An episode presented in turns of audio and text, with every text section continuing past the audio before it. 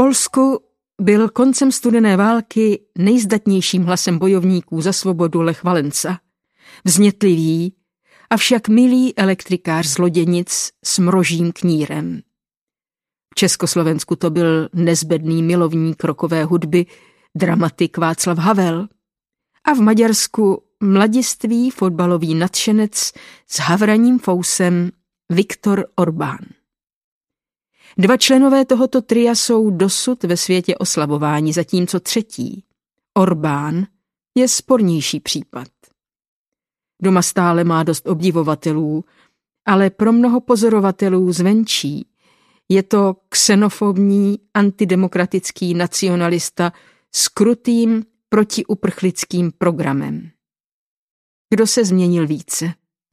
Onen idealista z roku devatenáct set osmdesát devět nebo ti, kdo jej soudí?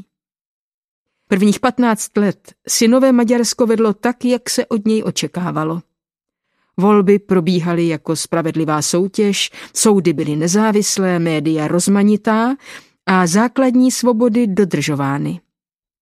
Jako ministryně zahraničí jsem měla to potěšení se v roce devatenáct set devadesát devět zúčastnit přijetí Maďarska do NATO.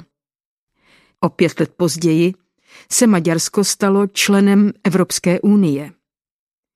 K jeho výrazným osobnostem patřil nyní hladce oholený Orbán, jehož strana Fides zaujímala místo napravo od středu politického spektra a opakovaně se střetávala s levicí, tedy se socialistickou stranou.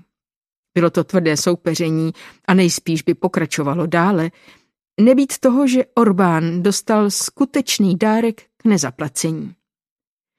Socialistický předseda vlády se roku dva tisíce šest v neveřejném projevu na stranické konferenci přiznal, že vláda lhala od rána do večera, a to rok a půl až dva, a že lecos podělali.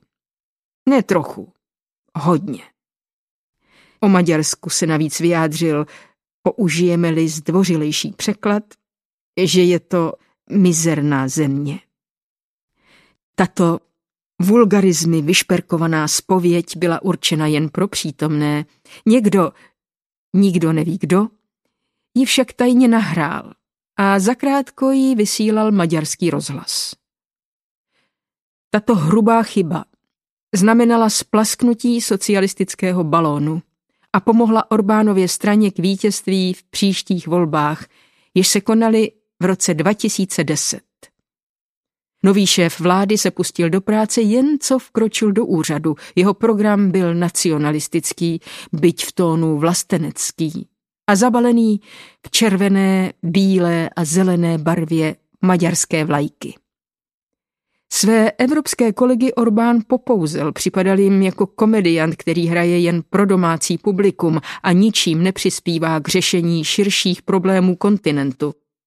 Pokaždé, když odsoudil byrokraty z Bruselu, se jejich lítost prohloubila, zatímco z Maďarska se ze všech stran ozýval potlesk.